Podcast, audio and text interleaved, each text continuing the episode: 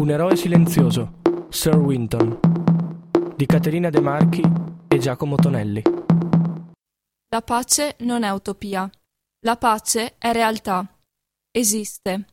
Negli atti di coloro che si sono impegnati per costruire realtà migliori. Nei volti di chi sogna un mondo di uguaglianza. Nella storia dell'umanità vi sono innumerevoli figure di pace. Noi vi parleremo di Sir Nicholas Winton, ricordato come lo Schindler inglese. Sir Winton opera a partire dal 1939. La seconda guerra mondiale non è ancora scoppiata, ma in Cecoslovacchia la tensione è alta. Già dal 1938 il paese è sottomesso alla sfera di influenza della Germania nazista. Il 29 settembre, infatti, la conferenza di Monaco riconosce le rivendicazioni tedesche su un terzo dei territori cecoslovacchi. La regione dei Sudeti viene ceduta al Terzo Reich ed altri territori annessi a Polonia ed Ungheria.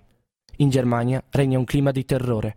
Nella notte tra il 9 e il 10 novembre gli agenti delle SA bruciano 200 sinagoghe e saccheggiano 700 negozi di proprietari ebrei, uccidendo 91 persone ed internandone 26.000 nei campi di concentramento. È la notte dei cristalli, una notte di violenza e sopraffazione, simbolo della politica di persecuzione degli ebrei messa in atto dal regime nazista. In Cecoslovacchia si instaura un vero e proprio regime nazifascista che darà il via alla repressione del dissenso. Alla guida vi sono il Partito dell'Unità Nazionale e il primo ministro Beran. Ma la situazione è destinata a peggiorare. Dopo le dimissioni del presidente Benes, nell'ottobre del 1938, l'incarico viene assegnato a Emil Accia, il 15 marzo 1939 Accia firma a Berlino un accordo che trasforma i paesi cechi nel protettorato di Boemia e Moravia, consegnandoli di fatto a Hitler. A partire da questo momento il governo diventa un organo solamente esecutivo. Il dissenso viene ripresso dalla polizia segreta, la Gestapo. Sono frequenti esecuzioni di massa e deportazioni nei campi di concentramento. Quasi tutti i cittadini ebrei verranno massacrati nel periodo dell'occupazione, che durerà, nonostante l'opposizione dei gruppi di resistenza, fino alla fine della Seconda Guerra Mondiale. In questa situazione le condizioni dei bambini sono particolarmente drammatiche. Soltanto nel campo di Terezin vengono internati 15.000 fanciulli. È impossibile descrivere le loro esperienze, ma le lettere, i biglietti e i disegni che hanno lasciato sottolineano la paura, l'orrore e la violenza di quella quotidianità. Accanto al forte ripudio della guerra emerge un costante pensiero alla pace e alla libertà. Sono stato bambino tre anni fa. Allora sognavo altri mondi. Ora non sono più un bambino, ho visto gli incendi e troppo presto sono diventato grande. Ma forse questo non è che un sogno, e io ritornerò laggiù con la mia infanzia, Infanzia miserabile, catena che ti lega al nemico e alla forca, miserabile infanzia che dentro il suo squallore già distingue il bene dal male.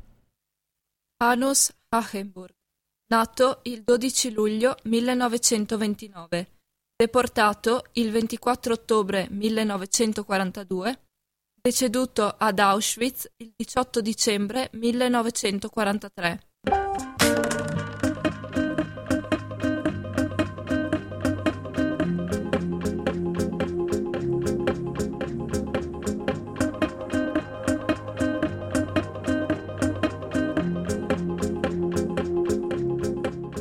Vorrei andare sola, dove c'è un'altra gente migliore, in qualche posto sconosciuto, dove nessuno più uccide.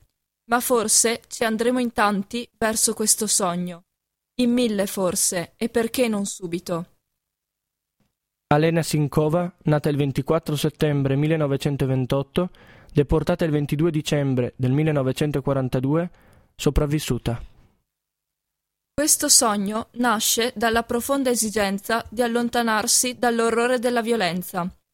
Ci sarà un personaggio che raccoglie il grido di necessità di tanti bambini come Elena, un personaggio di pace in un periodo di oppressione. Andando oltre quello che sembra un paradosso, la figura che stiamo per analizzare è un esempio di solidarietà, giustizia e coraggio. Nicholas Winton è figlio di una famiglia di ebrei tedeschi convertiti al cristianesimo. È nato il 9 maggio 1909 a Londra e morirà nel 2015 all'età di 106 anni. È il dicembre del 1938 e Winton ha 29 anni. Mentre sta per partire per una vacanza in Svizzera, cambia improvvisamente destinazione. L'amico Martin Blake, un associato del Comitato britannico per i rifugiati in Cecoslovacchia, chiede il suo aiuto per assistere le comunità della regione dei Sudeti. Winton raggiunge Blake a Praga, visita i campi di concentramento che andavano oltre la propria capienza. Rifugiati ebrei ed oppositori politici versavano in condizioni disumane. Winton si accorge molto bene della portata delle deportazioni e della violenza nazista. Non resta indifferente e decide di organizzare dei Kindertransports, viaggi in treno dalla Cecoslovacchia al Regno Unito per condurre al sicuro i bambini ebrei.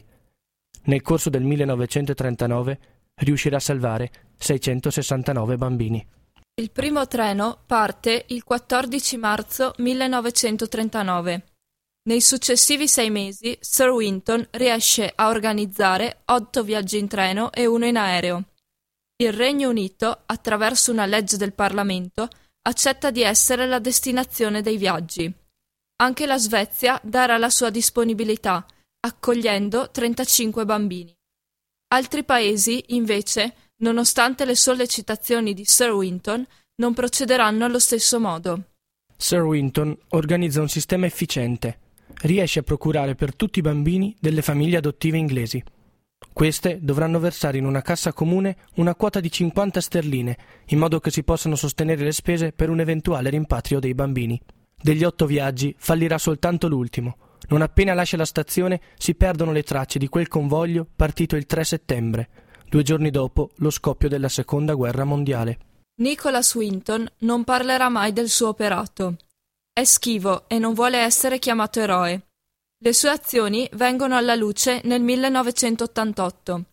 In quell'anno la moglie Greta scopre in una scatola una lista di nominativi e una serie di dati, lettere, telegrammi e foto relativi ai Kinder Transports. Consegna i materiali a un giornalista e Sir Winton viene invitato in una trasmissione televisiva. A sua insaputa vi partecipano con le loro famiglie i bambini salvati, ora adulti. Sir Winton, incredulo, si commuove.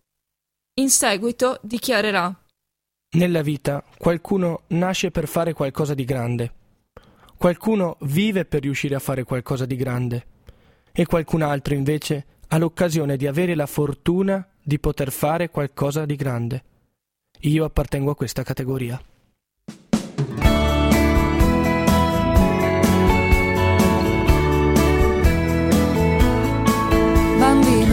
armato e disarmato in una foto senza felicità, sfogliato e impaginato in questa vita sola che non ti.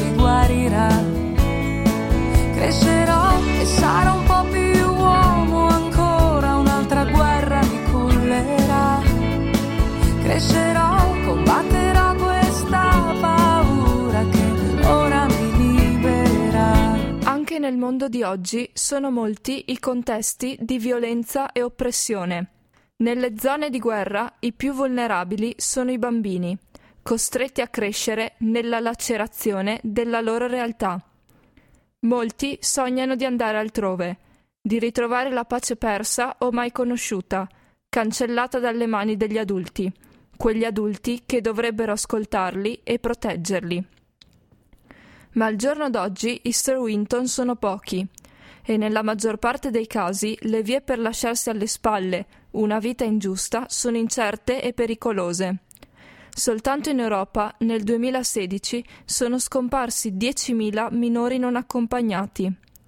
Nel 1939 Sir Winton non ha semplicemente permesso la fuga di 669 bambini, ha anche garantito loro un viaggio sicuro e un'infanzia serena.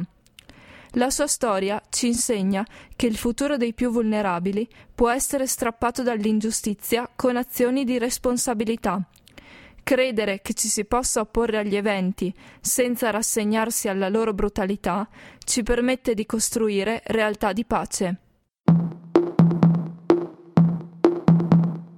Un eroe silenzioso, Sir Winton, di Caterina De Marchi e Giacomo Tonelli.